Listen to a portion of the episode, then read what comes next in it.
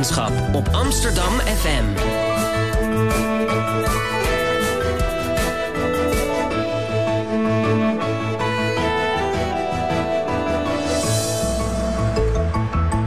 Radio Swammerdam. Goedemorgen en welkom bij Radio Zwammerdam, het wekelijkse wetenschapsprogramma op Amsterdam FM. Live vanuit de Openbare Bibliotheek van Amsterdam. Mijn naam is Sterre ten Houten de Lange en vandaag presenteer ik samen met Lieve het radioprogramma. Goedemorgen, ja. Ik zit al een tijdje in uh, een vaste relatie, maar vandaag gaan we het hebben, onze wetenschappelijke kennis even bijspijkeren over vriendschap, verkering, sexting, hooking up...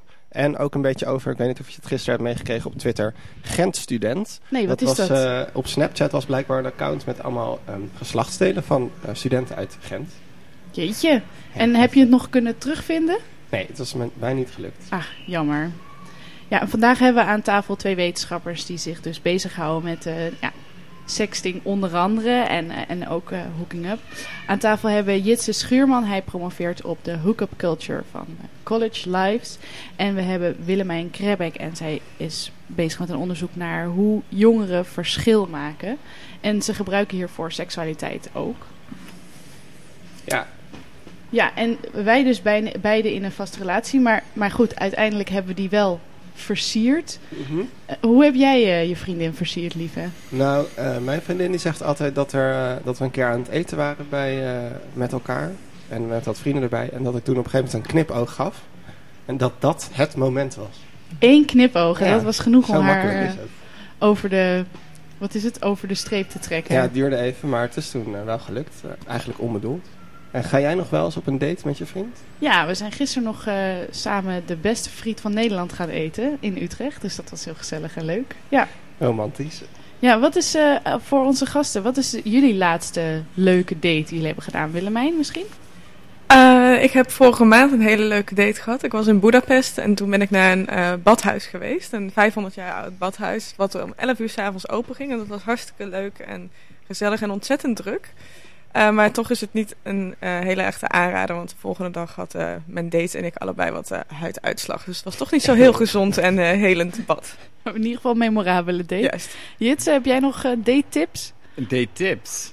Nou, wat, wat, heb Um, jij voor het laatst gedaan? Wat heb ik voor het laatst gedaan? Dat was een... Um, een zo niet heel, weinig extravagante. Dus gewoon eerst naar een café gegaan. En daarna naar nog een café. En toen naar nog een café. en toen naar huis. Leuke café-tips als je nog eens een keertje iemand mee wil nemen in Amsterdam? Ik zou naar een café gaan waar je in ieder geval kan praten. Daar zou ik mee beginnen. En misschien daarna een café waar je kan dansen. Wil je niet eerst een beetje zien hoe iemand beweegt... voordat je denkt, nou, deze is misschien uh, het praten waard? ja, maar dan heb je, je, bent, ben, je bent elkaar een keer tegengekomen waarschijnlijk. Ja, precies. Ja. ja, ja. Nou, hartstikke interessant. Ja, we gaan het vandaag dus hebben over, uh, over jullie promotieonderzoek. En we hebben ook een column. En die is helemaal opgenomen in een uh, hotel in Frankrijk van uh, Gemma. Maar eerst beginnen we met het interview met Willemijn. Willemijn, jij hebt etnografisch onderzoek gedaan op een middelbare school. Kun je omschrijven hoe, het, ja, hoe zo'n dag er op een middelbare school uitziet? Ik bedoel, het is voor ons allemaal alweer een tijdje geleden, gelukkig. Ja, dat was het voor mij ook. Maar het is uh, verbazingwekkend hoe snel je weer helemaal in die wereld teruggezogen wordt. Hoe ziet zo'n dag eruit? Ja, je fietst ochtends naar school. Je zit om kwart voor acht op je fietsje. En dan uh, bij de paaltjes en op de hoek staan allemaal mensen die op elkaar wachten met een veel te zware rugzak om naar school te fietsen. En uh, in die school, voor mij eigenlijk het meest... Ja, hetgene wat het meeste bijblijft is dat je geen enkel moment van de dag, uh, vanaf het moment dat je daar binnenkomt om kwart over acht tot dat je om kwart over vier weggaat, alleen bent. Dus je bent continu met minstens dertig anderen om je heen. En je wordt dus de hele tijd gezien, bekeken en uh, dat vergt heel veel energie. Laat dat maar, uh, ja. ja, dat geldt ook ja, voor mij. dat was misschien ook wel weer wennen als, als wetenschapper of als ja, ja. volwassen vrouw. Ergens halverwege mijn etnografisch onderzoek vroeg een van de docenten wat nou mijn conclusie was tot nu toe. En toen zei ik... Uh, half voor de grap, maar ook half serieus. Nou, volgens mij is de puberteit gewoon besmettelijk, want ik heb het nu ook weer een beetje te pakken. En hadden die docenten daar dan ook last van? Of hebben zij daar een soort van schild voor uh, ontwikkeld? Uh, nou ja, zij hebben natuurlijk heel duidelijk een afstand tot hun leerlingen. Ik wilde echt bij die leerlingen zijn, dus ik was ook in de pauzes, voor school, na school, bij de leerlingen. Terwijl zij toch hun eigen afgesloten ruimte van de docentenkamer hebben.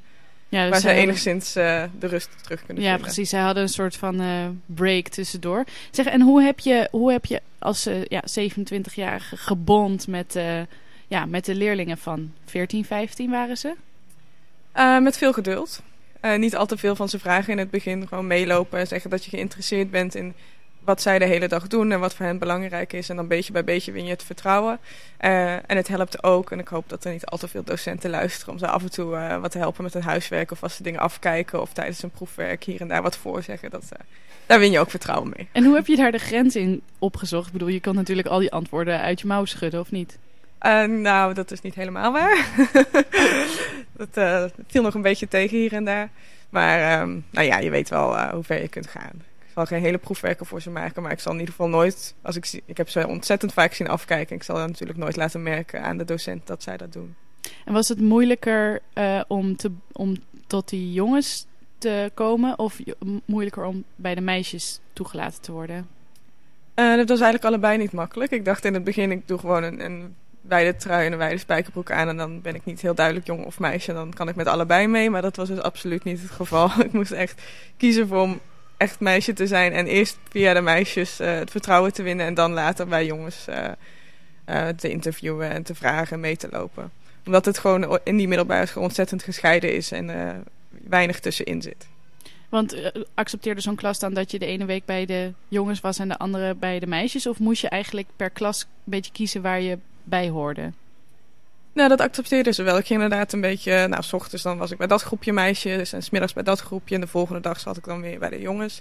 Maar dat wisten zij ook, want ze wisten dat ik niet per se onderzoek deed naar de drie populairste meisjes van de klas die het makkelijkste praten. Maar dat ik uh, de hele klas uh, in mij interesseerde. En hoeveel klassen heb je uiteindelijk gezien? Uh, vijf. Vijf klassen op ja. vier verschillende scholen. Vier verschillende scholen, dat klopt.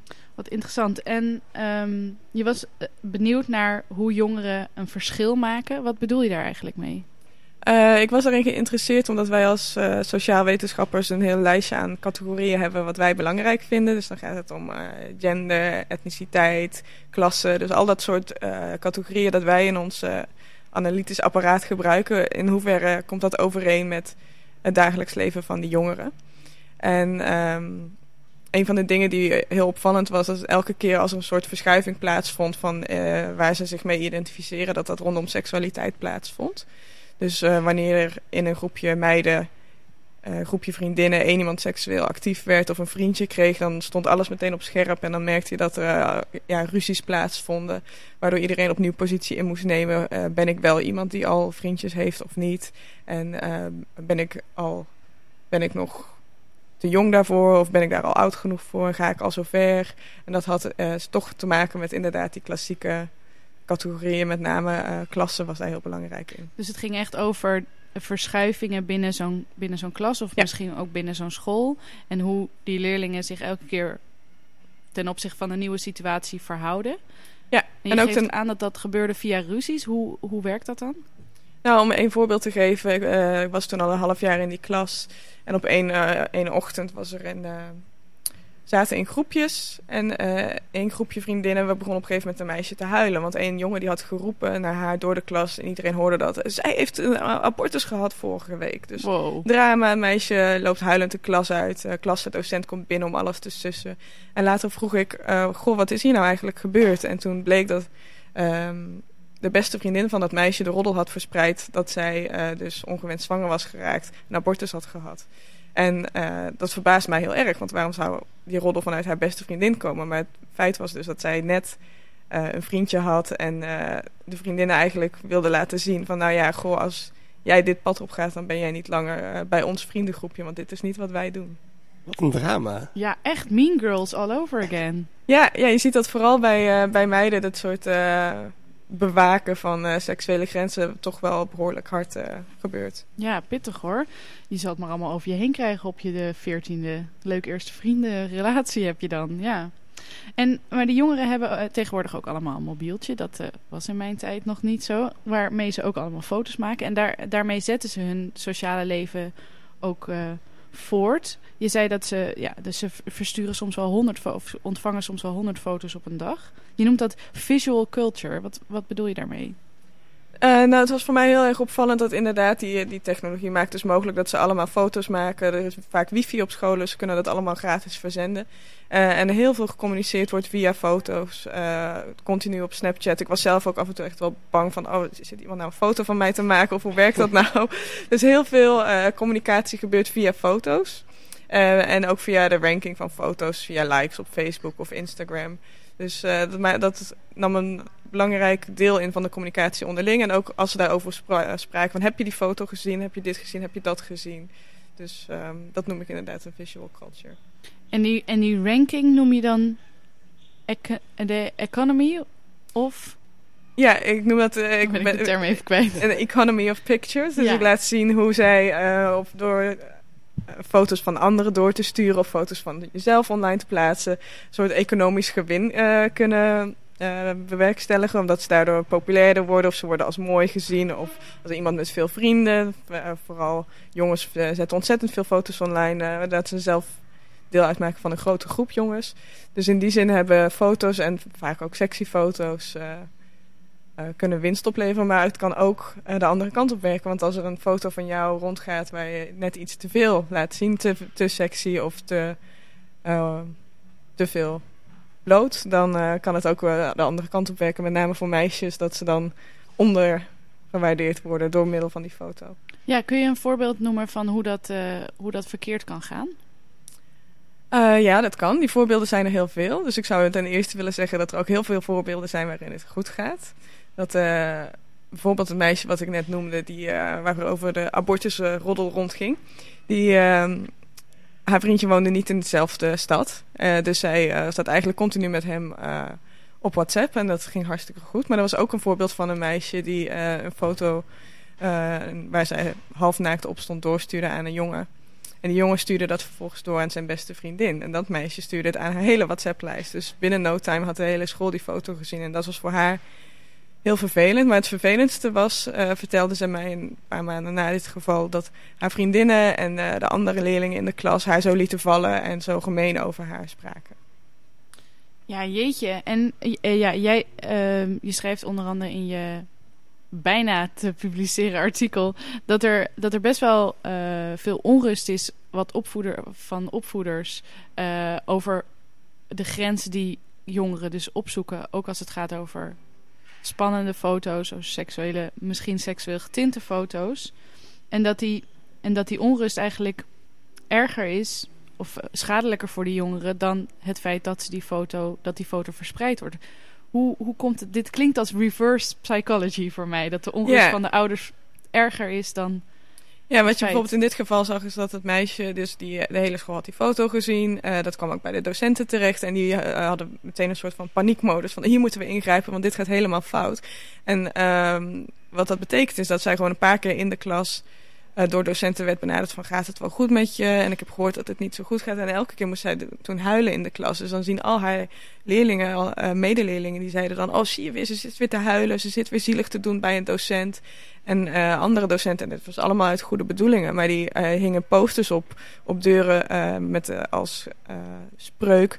naaktfoto's of sexy selfies sturen, doe het niet. Waar je dus aan bijdraagt dat als het gebeurt en het lekt uit... dat de schuld gelegd wordt bij degene die de foto stuurt... en niet bij degene die de foto verspreidt zonder toestemming daarvoor te hebben. Dus ik denk dat er een ander soort discussie nodig is over wat hier problematisch aan is... Maakt ja, je... de docent het eigenlijk alleen maar erger op die manier, denk je? Um, Door er steeds een nadruk op te leggen ook. Ik denk het wel. Dat het gebeurd was.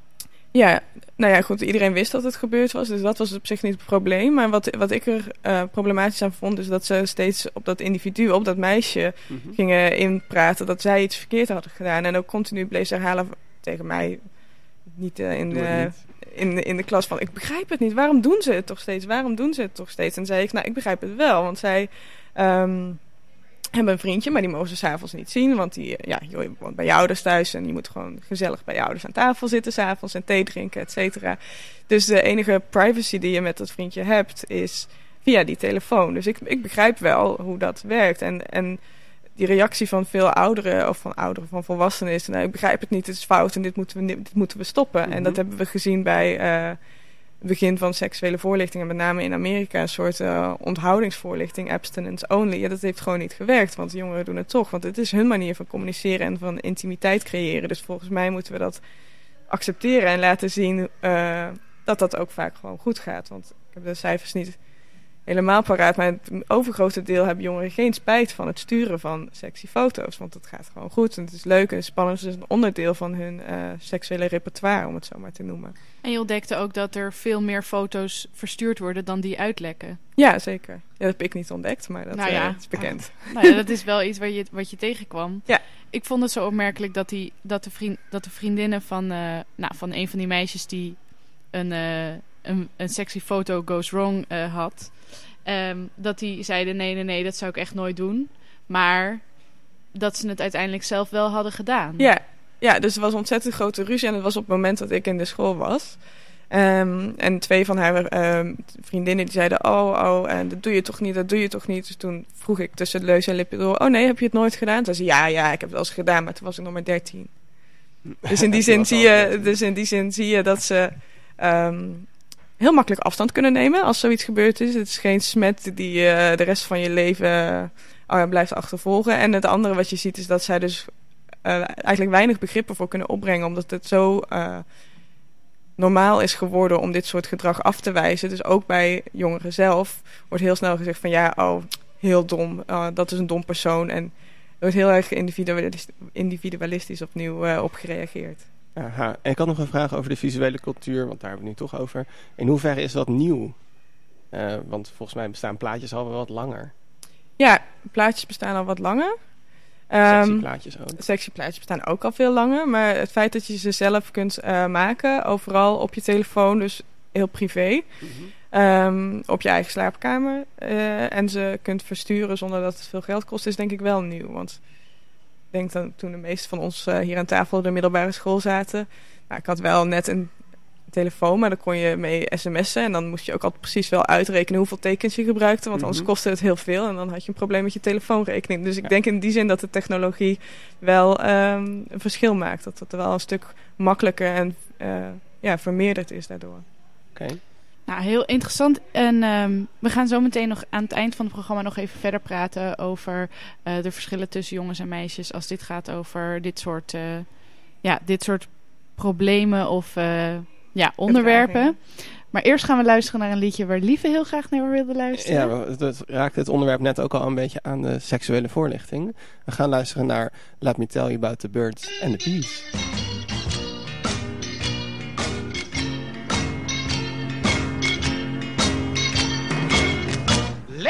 Tell you about the birds and the bees and the flowers and the trees and the moon up above and a thing called love. Let me tell you about the stars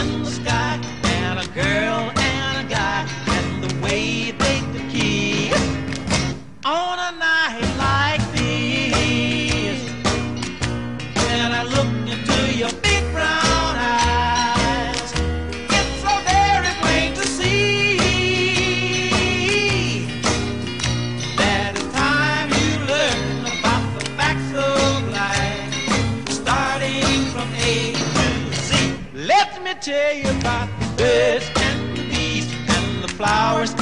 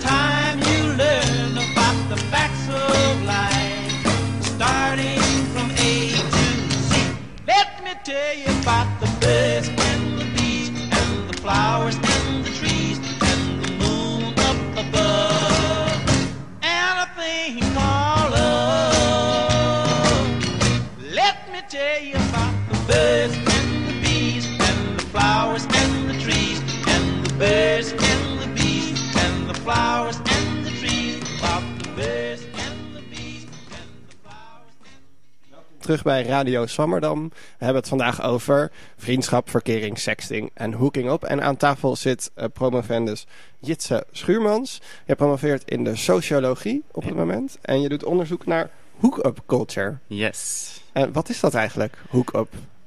Hook-up culture. Ja, ik denk in het Nederlands... Ik zoek altijd naar een goede Nederlandse vertaling hiervoor.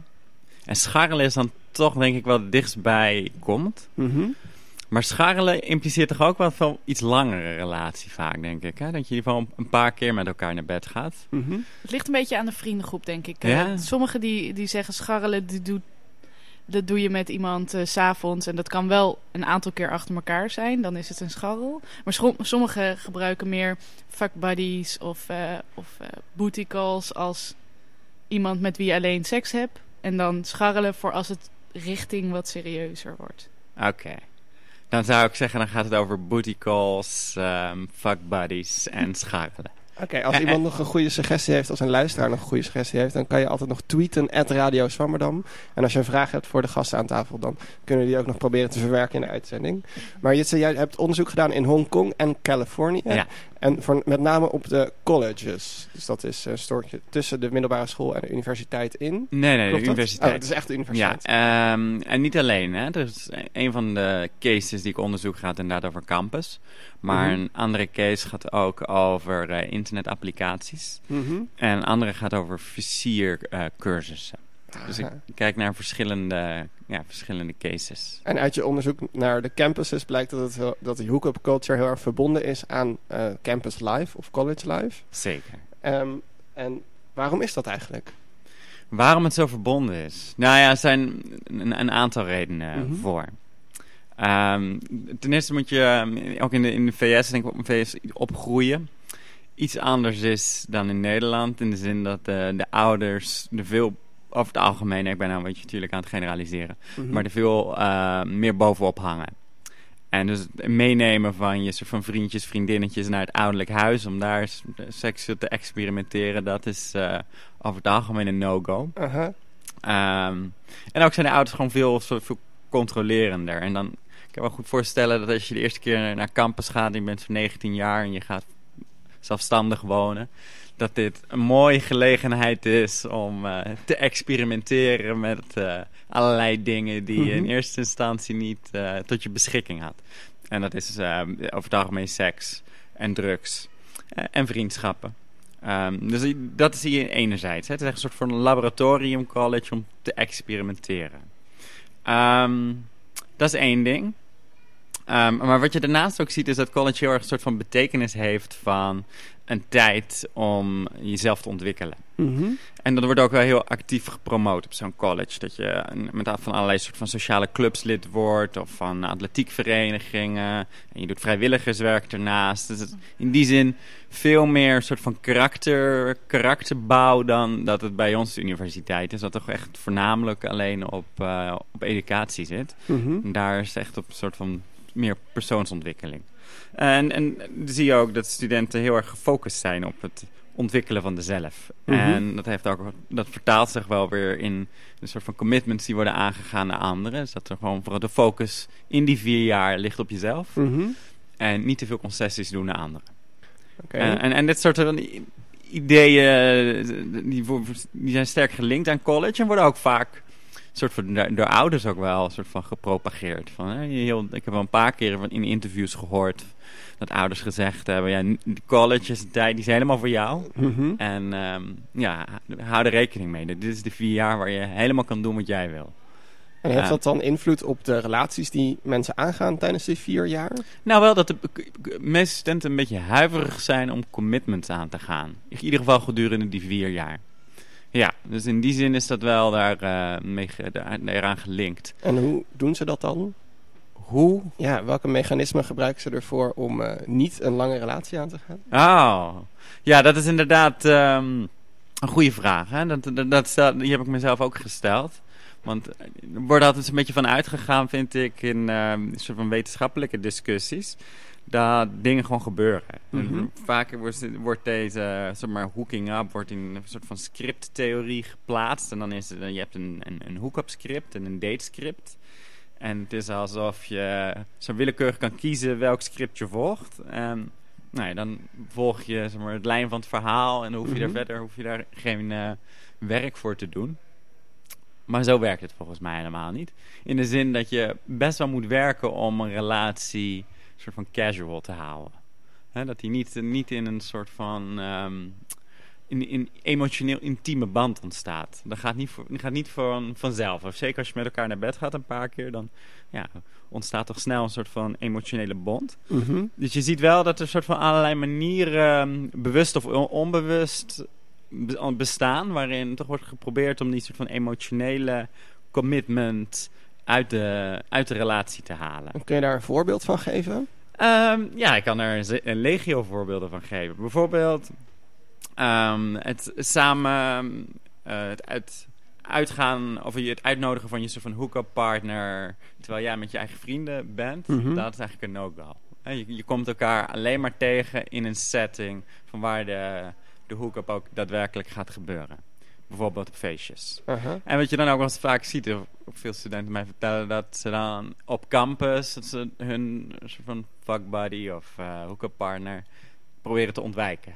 Oké. En eh, vooral proberen te ontwijken en dan op, eh, op een feestje kom je elkaar weer tegen en dan is er wel drank in en, en het spel en dan aan het eind van de avond gebeurt er waarschijnlijk wat. Mhm. Maar dat soort van ontwijken buiten die context waarin de, het, het hooking up normaal is, dat is wel een soort van een manier om te zorgen dat je elkaar toch een beetje afstand bewaart.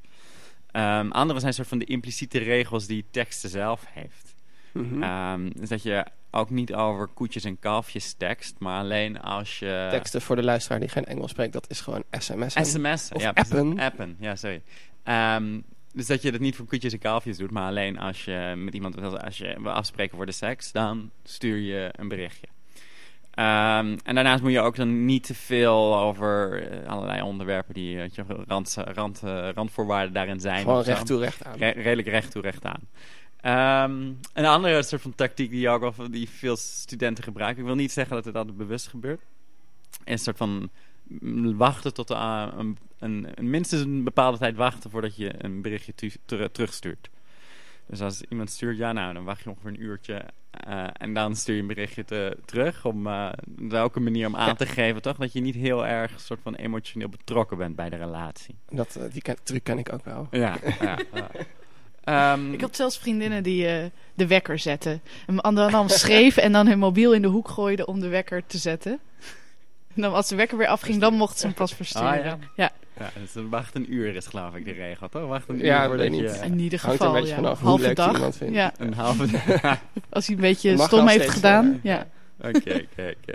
Maar je had het net ook over ander onderzoek. Eh, Ja. Wat voegt jouw onderzoek toe aan het, aan het corpus van het onderzoek wat er al is? Over dit soort eh, Over deze... ehm, college life bijvoorbeeld. Over college life. Nou ja, zo, eh, veel van deze studies... eh, het is een beetje een redelijk hot topic, zo de laatste vijf jaar. Als het over Mhm. hookup culture, over campus gaat. En dan wordt het ook gepresenteerd alsof het iets, iets heel nieuws is. Hè? Alsof een soort van eh, losse seksuele contacten iets heel nieuws zijn op campus.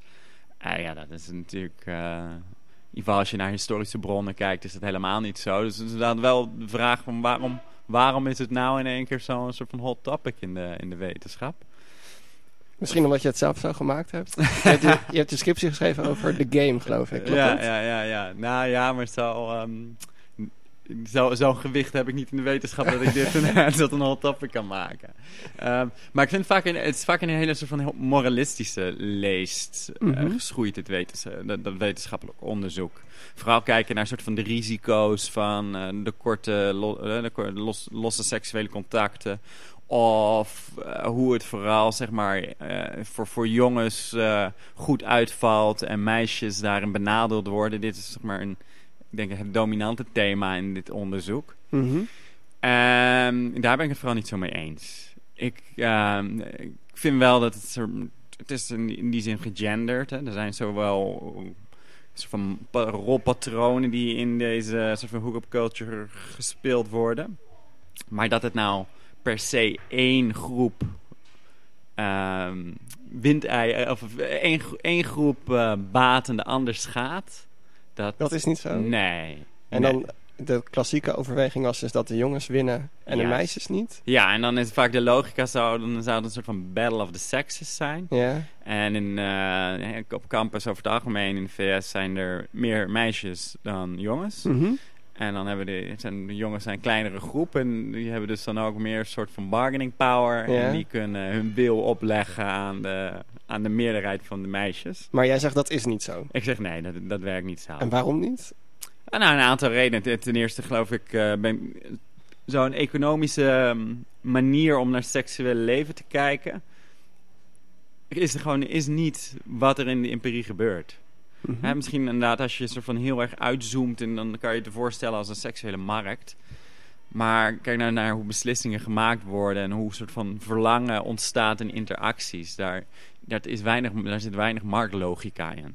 Dus überhaupt denk ik die hele soort van logica is, uh, is geen goede, geen juiste.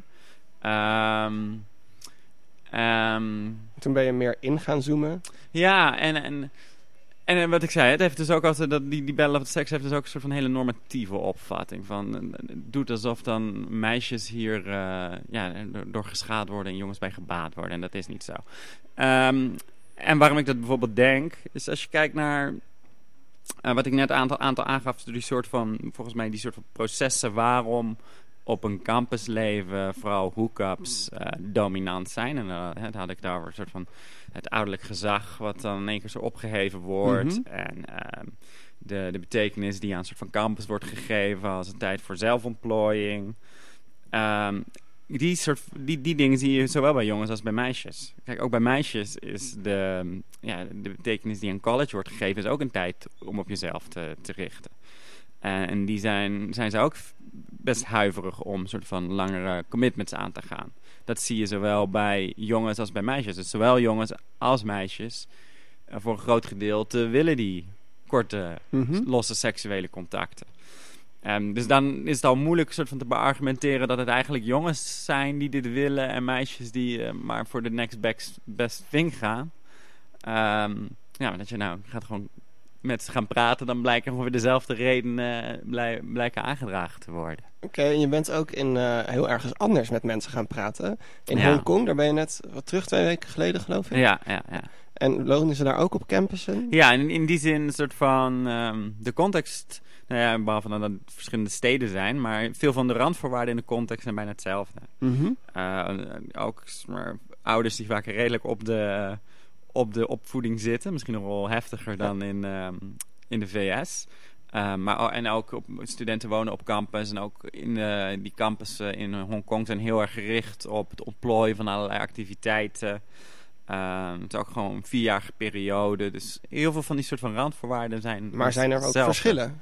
Ja, in, de, in wat studenten doen uh, op seksueel gebied uh, verschilt het ontzettend. In de, wat dan? Nou ja, in, uh, ik zou zeggen, in Hongkong wordt er eigenlijk niet soort van gedate. Mm -hmm. En hookups sporadisch. Ik ben er echt twee of drie mensen tegengekomen die in een soort van uiteindelijk wel iets durfden te zeggen over de enige seksuele escapade die ze hadden gehad. Maar ze hadden het nog nooit aan vrienden en vriendinnen verteld en ook niet aan zo'n andere intimie. Dus je ziet, daar wordt het best wel een soort van, uh, daar zit best een stigma op. Mm -hmm. Maar wat daar over het algemeen gebeurt is dat je een soort van vriendje, vrienden, gewoon vrienden bent. En dan op een zeker moment uh, vraagt iemand, uh, meestal de jongen, wil je mijn vriendinnetje zijn?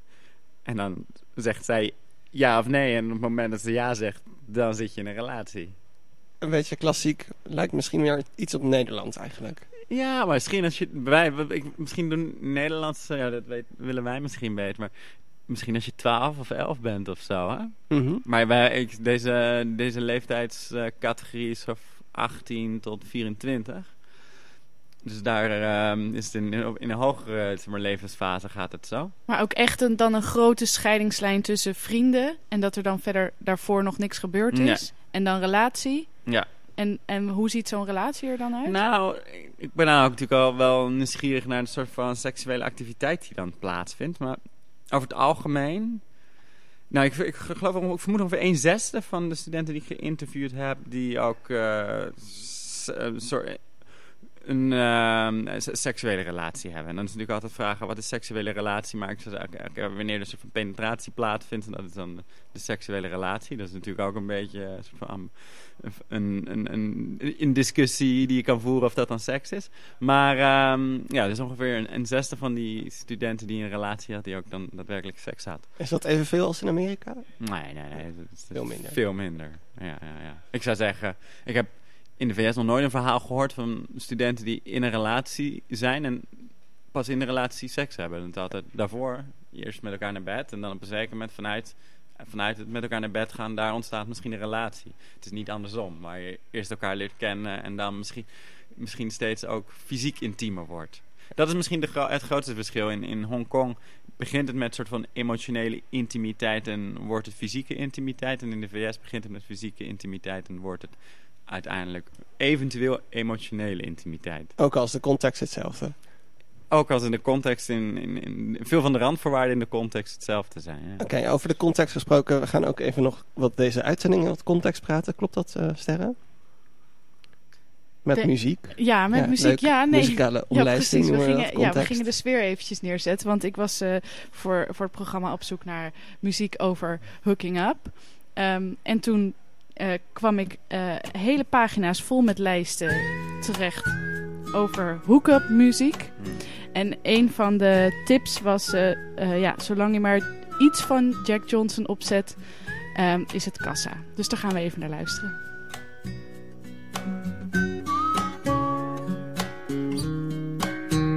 Back when all my little goals seemed so Every pot of gold filling full of distortion. Heaven was a place still in space, not in motion, but soon. I got you, I got everything, I've got you. I don't need nothing more than you. I got everything,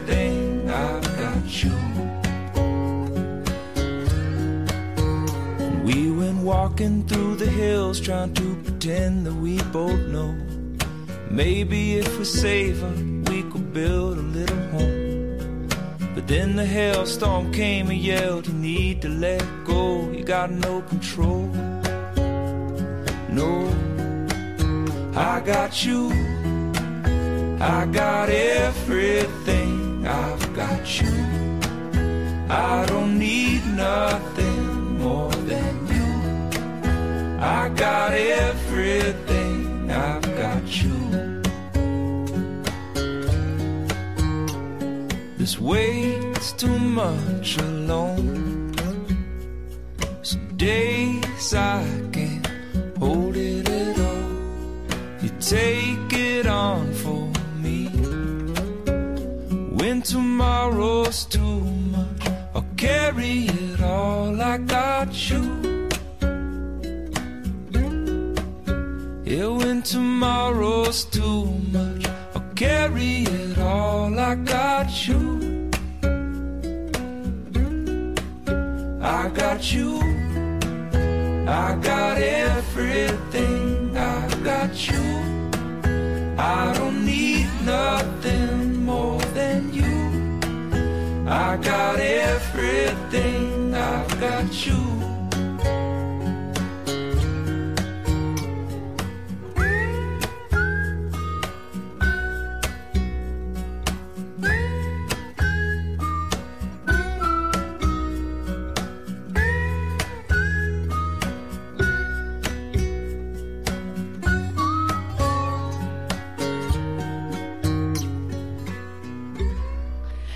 Ja, dat was Jack Johnson met I've Got You. En uh, ja, een echte zondagochtend uh, make-out nummer.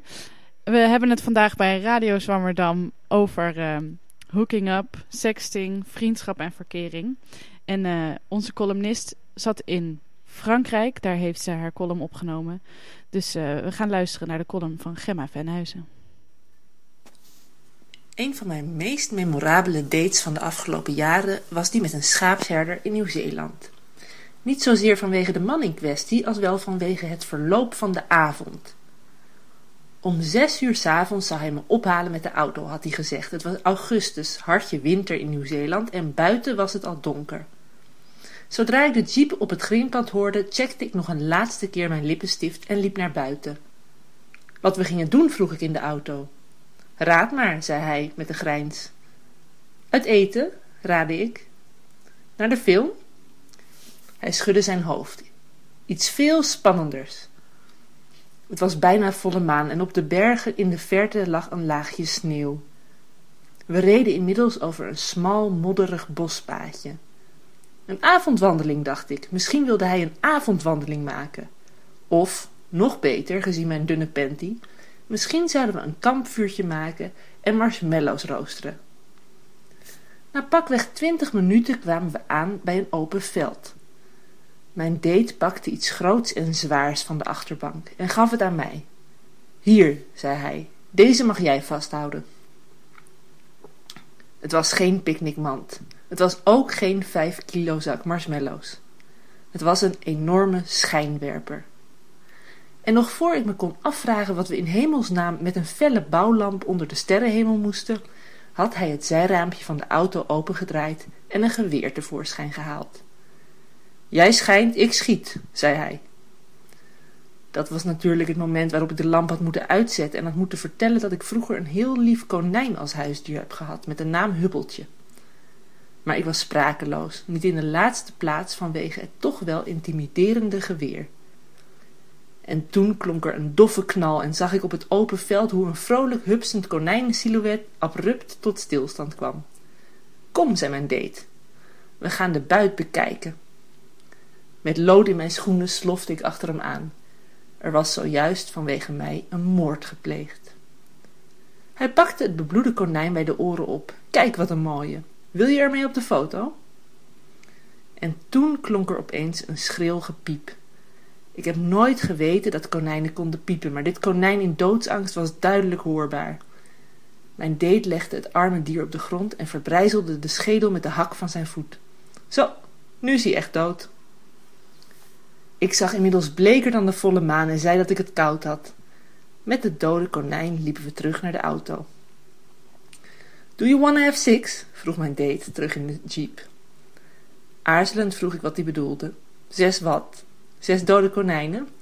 No, not six. Six, zei hij. En pas toen hij me begon te zoenen, drong het tot me door dat ze in Nieuw-Zeeland de E vaak uitspreken als I. Ik bedankte vriendelijk en de date zei geen probleem. Hij bracht me netjes naar huis. Het konijn mocht ik houden als afscheidscadeau. Toen ik een van mijn vriendinnen later over de avond vertelde, vond ze dat het vanuit wetenschappelijk oogpunt best een succesvolle date had kunnen worden. Op je eerste afspraakje moet je tenslotte altijd iets spannends doen, zei ze. Dan word je sneller verliefd. En ze begon over dat beroemde onderzoek van de Amerikaanse psycholoog Arthur Aaron die mannelijke proefpersonen over een brug een ravijn liet oversteken, waarna ze werden opgewacht door een vrouwelijke onderzoeksassistente. De helft van de proefpersonen stak het ravijn over via een, stabiele brug, de andere helft via een wankele touwbrug. De mannen uit die laatste groep bleken zich beduidend meer aangetrokken te voelen tot de vrouw, iets wat psychologen misattribution of misattribution of arousal noemen. De mannen schreven de hartkloppingen die ze voelden toe aan de vrouw, niet aan de spannende activiteit die ze zojuist hadden verricht. Diezelfde Arthur Aaron heeft nog een bekend psychologisch onderzoek verricht, twintig jaar geleden. Hij ontwikkelde een lijst met 36 persoonlijke vragen. Als je die vragen samen met een potentiële partner om beurten zou beantwoorden en elkaar na afloop vier minuten in de ogen zou kijken, zou je op slag verliefd op elkaar worden. De proefpersonen werden inderdaad verliefd. En onlangs kwam het onderzoek weer in het nieuws, toen een journaliste van New York Times de proef op de som nam en ook verliefd werd op haar vriend. Nou ja, op de vriend met wie ze het onderzoek deed. Onzin, dacht ik toen ik over het onderzoek las. Liefde is niet maakbaar, liefde moet je overkomen. Maar vorige week, toen ik me aan het omkleden was voor een date met mijn nieuwe scharrel, begon ik te twijfelen. Als ik echt dacht dat verliefdheid niet te beïnvloeden was, waarom deed ik dan al die moeite om het juiste jurkje uit te zoeken? Waarom las ik dan Waarom las ik dan boeken met titels als Wat wil de man? En waarom zou ik dan überhaupt nog mijn benen scheren? Als ik heel eerlijk tegen mezelf was, besefte ik, hoopte ik wel degelijk dat ik het object van mijn affectie verliefd op me zou kunnen maken. Ik wilde tegelijkertijd dat liefde iets magisch was en dat het te manipuleren was. En dus besloot ik die avond de 36 vragen aan mijn scharrel voor te leggen. Met een fles wijn op de bank begonnen we vol goede moed met vraag 1. Als je iedereen ter wereld mocht kiezen, wie zou je dan het liefst ontvangen voor een eetafspraak? Daarna volgde onder meer de vraag: wanneer heb je voor het laatst voor jezelf gezongen? En wat is je ergste herinnering? Na vraag 36, deel een persoonlijk probleem en vraag je partner om advies hoe hij het zou aanpakken, keken we elkaar in de ogen. Na 2,5 minuut kreeg ik de slappe lach. Mijn scharrel leek opgelucht. Misschien moeten we er even een nachtje over slapen, opperde ik. Misschien duurt het even voor de verliefdheid in werking treedt. Dat deden we. En, vroeg ik de volgende ochtend, ben je al verliefd? Hij schudde zijn hoofd. Ik vind je heel leuk, zei hij, en ik zou heus wel verliefd op je kunnen worden, maar feit is dat ik even helemaal geen zin heb om verliefd te worden. Enerzijds was ik teleurgesteld, anderzijds ook opgelucht. Want dat de test niet werkte, betekende dat liefde toch niet voor 100% wetenschappelijk te voorspellen was. En ergens is dat toch wel zo mooi. Toen stond mijn scharrel op en bakte een ei voor me. Ja. Een scharrel-ei, dat dan weer wel. Ja, dat was de column van uh, Gemma Venhuizen.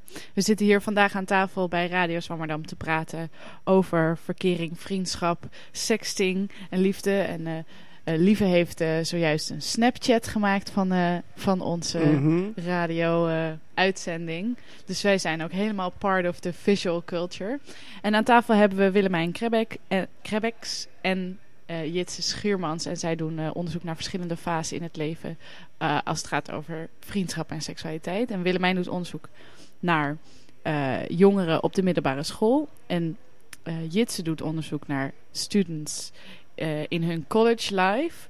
En nou was ik wel benieuwd naar hoe gender en seksualiteit... die worden in de academische wereld altijd in één adem genoemd. Waarom, waarom is dat eigenlijk? Nou, ik denk dat het niet alleen... Eh, ja, in de academische wereld wordt het zo genoemd. Maar dat wil niet zeggen dat het in de wereld daarbuiten niet zo is. Het wordt niet zo genoemd, maar het is eigenlijk altijd met elkaar verbonden. En dat zag je in mijn onderzoek bijvoorbeeld... Het voorbeeld dat ik net gaf over, uh, over sexting en het sturen van naaktfoto's. Of deels naaktfoto's. Um, het meisje dat dat deed kreeg uh, van alles over zich heen. Hoe kon ze zo dom zijn? Waarom heeft ze dit gedaan?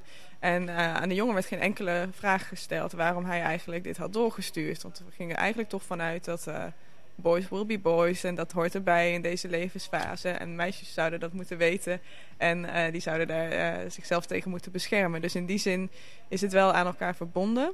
Wat niet altijd wil zeggen dat het bepalend is voor het gedrag wat je ziet. Want er zijn genoeg jongens en meiden die tegen dat soort dominante scripts ingaan. Maar wordt niet altijd hetzelfde op gereageerd door de mensen om hun heen. Ik ben bang dat we toch even aan de luisteraar moeten uitleggen wat we eigenlijk met gender bedoelen.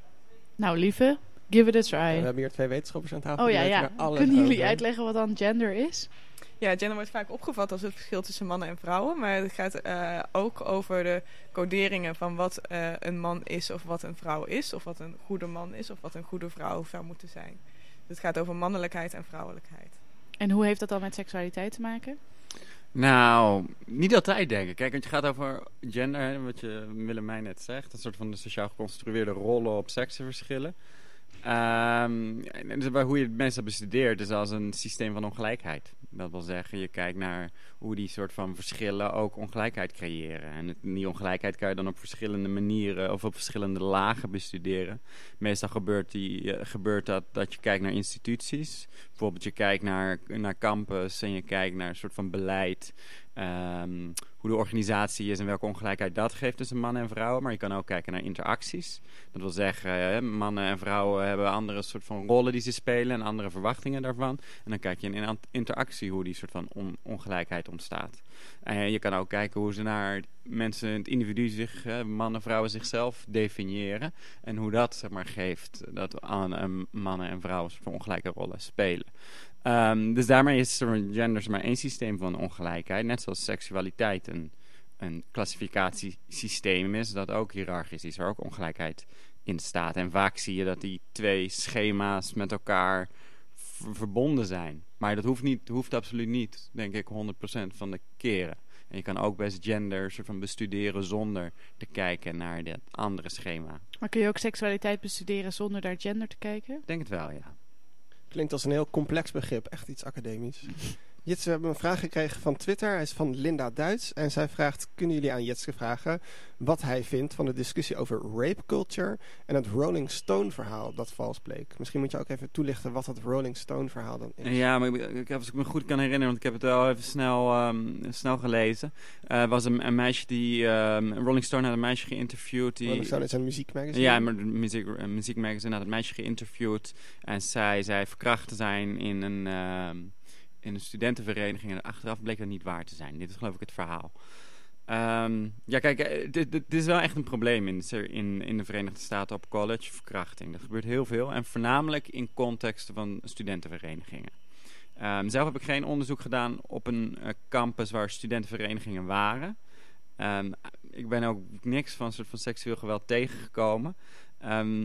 En het aantal aangiften van de laatste jaren waren, er twee, geloof ik. Dus ik denk dat het gewoon niet zo heel veel voorkomt op die universiteit. Maar dat is wel boeiend in de zin van dat toch blijkt dat rape culture voornamelijk gelinkt is in bepaalde settingen. Zoals studentenverenigingen, atletiekverenigingen. Is een andere hele bekende omgeving waarin, dat, uh, waarin seksueel geweld veel voorkomt.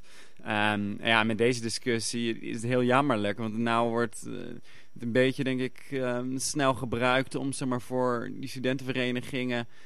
Um, die dus inderdaad, waar blijkt waar veel seksueel geweld voorkomt, wordt dat een beetje gebruikt van oké, het valt allemaal wel mee. Zie je? Het is allemaal wel, uh, het is vrij onschuldig en het is verzonnen. Um, ik denk dat dit een, een beetje een soort van een rookgordijn opwerkt voor het echte probleem, namelijk dat er inderdaad veel seksueel geweld plaatsvindt in die, uh, in die studentenverenigingen. Oké, dankjewel. Ik had ook nog één laatste vraag, kan dat nog zeggen? Ja, voor, uh, uh, over klasse en seksualiteit. Want je had het net over... Um, Willemijn heb ik dan over. je had het net over dat meisjes hun seksualiteit gaan ontdekken... als ze groepjes hebben en het eerste mhm. vriendjes krijgen. En dan ontstaat er spanning in een vriendengroep. En dat heeft dan te maken ook, die seksualiteit, met een klasse. Ja, je ziet vaak dat, uh, dat er bijvoorbeeld uh, groepjes ontstaan... en dat ze zich afzetten tegen uh, die VWO'ers, en dat, uh, dat zijn de tutjes, of uh, als het over VWO-scholieren gaat, dan hebben ze het vaak over de VMBO'ers, want dat mhm. vinden ze maar, maar sletten. En dat ze, het verschil was heel duidelijk, hoe ze over elkaar dachten. En binnen de groepen had je het ook vaak als iemand seksueel actief was en vaak buiten een monogame relatie, dan werd dat toch wel als goedkoop gezien. En dat is volgens mij een indicator dus van, van de klasse en hoe, hoe waardevol je iemand vindt. En bij wat voor groep je dat vindt horen. En meestal is dat dan de groep waar je dus zelf niet bij wil horen. En kwam dat uh, klasse-ongelijkheidsverschil ook uh, bij jou naar voren, Jitse? Nou, wat je wel duidelijk ziet is dat klas uh, een verschillende soort van oriëntatie naar um, wat college is. En uiteindelijk ook naar relaties geeft. In die zin dat um, bij, bij mensen van working class, ja, working class backgrounds Um, in ieder geval op college. Veel meer wordt gezien als een manier, eh, college als een manier voor opwaartse mobiliteit. Uh, en helemaal niet zo'n tijd om te experimenteren uh, met van alles en nog wat. Um, en dat vertaalt zich heel simpel dat mensen van, van working class background veel serieuzer naar intieme relaties staan. In de zin van veel eerder van lange partnerschappen, vriendje en vriendinnetjes relatie aangaan dan uh, mensen die van een soort van middelklas of hogere achtergrond. En dit is wel een soort van heel duidelijk merkbaar verschil. En dat zie je op de middelbare school natuurlijk ook. Want uh, VWO-studenten en HAVO-studenten gaan vaak naar de HBO en de universiteit. En dat betekent op kamers gaan wonen en op jezelf gaan wonen. Terwijl als je kijkt naar VMBO-scholieren, voor een groot deel van hen is de werkelijkheid dat als zij weggaan bij hun ouders, dat dat op een moment is dat ze een relatie hebben waar ze mee gaan samenwonen. Dus in die zin is het ook een verschil met de experimentatieruimte die je daar hebt. Nou, en zo hebben we het hele rondje weer rond dat ook in Nederland er geëxperimenteerd wordt. En, uh, en dat er dus heel veel ongelijkheidssystemen zijn, zoals klasse, zoals gender, zoals seksualiteit. We zijn hiermee aan het einde gekomen van onze radio-uitzending. Dankjewel voor het luisteren. Uh, dank ook onze gasten. Jitse Schuurmans en Willemijn Krebex en onze columnist-correspondent uit Frankrijk, Gemma Venhuizen. Techniek werd vandaag gedaan door Luc X. Mijn medepresentator was Lieve Heremans en ik ben Sterre ten Hout Lange. Ja, mocht je nou net te laat zijn ingehoekt op deze uitzending, dan kan je later vanmiddag deze, of eigenlijk later vanmiddag, vanaf later vanmiddag, uh, deze hele uitzending terugluisteren op Mixcloud. Er komen ook fragmenten op de website van Amsterdam FM en u kunt ons natuurlijk volgen via Facebook en Twitter. Het is dan Radio Met een S. Ja, voor als je het niet kunt spellen. Volgende week hebben we een hele uitzending over radio, over Zwammerdam. Degene waar we onze naam aan te, uh, aan te danken hebben. Uh, we hebben namelijk een Lustrum-uitzending van twee uur lang. Van 10 tot 12. Dus uh, zet, hem wat, zet hem wat vroeger aan, je radio.